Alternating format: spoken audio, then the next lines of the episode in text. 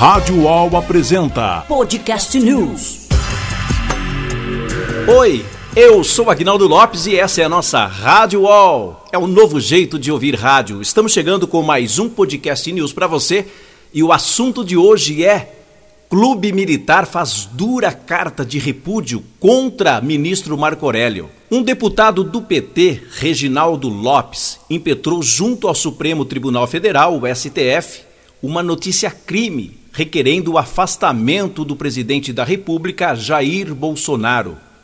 A petição do parlamentar petista pretendia que o Ministério Público acusasse o presidente Bolsonaro por, segundo o deputado, colocar em risco a saúde dos brasileiros em seu pronunciamento na última semana sobre a pandemia do ducha-vírus. O ministro Marco Aurélio Melo enviou a tal carta-crime para a Procuradoria-Geral da República, a PGR. O procurador Augusto Aras imediatamente determinou o arquivamento do pedido. Aras foi categórico dizendo assim: abre aspas. Não há embasamento jurídico que endosse de forma alguma a notícia crime e o pedido de afastamento ou até mesmo uma possível perda de mandato do presidente Jair Bolsonaro. Fecha aspas. Todavia, a decisão de Marco Aurélio de dar prosseguimento ao feito causou revolta no clube militar. Em nota extremamente dura assinada pelo presidente da entidade, General Eduardo José Barbosa,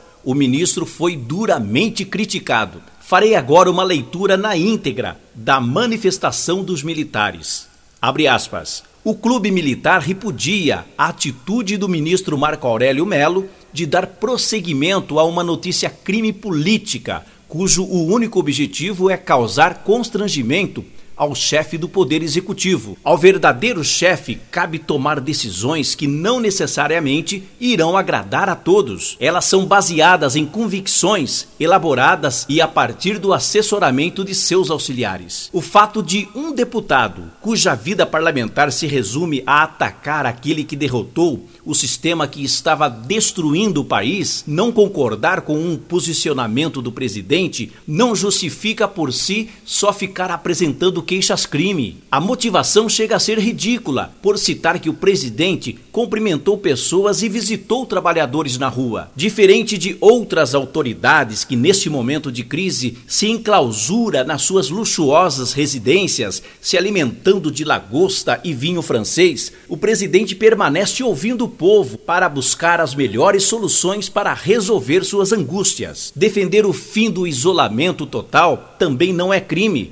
pois trata-se de uma medida legítima do cargo que ocupa para enfrentar a crise vigente, mesmo que muitos discordem desse posicionamento. O próprio ministro Marco Aurélio, que deve ser especialista no assunto, liberou geral para governadores e prefeitos tomarem suas decisões. Alegar que orientações de especialistas recomendam o isolamento total também não prospera, visto que muitos já se pronunciaram a favor de isolamento só do grupo de risco, para que não venha a surgir outras doenças que igualmente matam também os jovens, como a fome e a depressão. Esse mesmo deputado, cujo partido não sabe o que é religião e, em consequência, não atende à necessidade das pessoas que, em momentos de desespero, buscam o conforto espiritual, questiona o culto religioso como atividade essencial. Talvez esse deputado e aqueles que pensam como ele devesse entender porque até na guerra a figura do capelão é tão importante. Surpreende-nos que, ao invés de dar celeridade aos processos contra políticos corruptos, com seus foros privilegiados que apodrecem à espera da prescrição, o ilustre ministro prefira dar continuidade a um pedido que não mereceria nem a lata de lixo da justiça. Querer criminalizar a coragem de um grande chefe de Estado e governo chega a ser patético.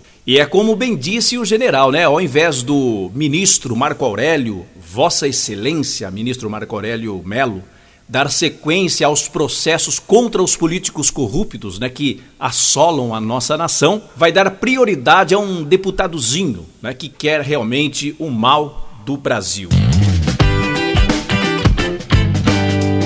Só lembrando que se você estiver nos ouvindo através do nosso canal Al TV no YouTube, não se esqueça de deixar o seu gostei, se inscrever se você ainda não é inscrito e compartilhar com todos os seus contatos. Ah, e também estamos no seu Spotify e no seu Deezer. E a gente se fala por aí.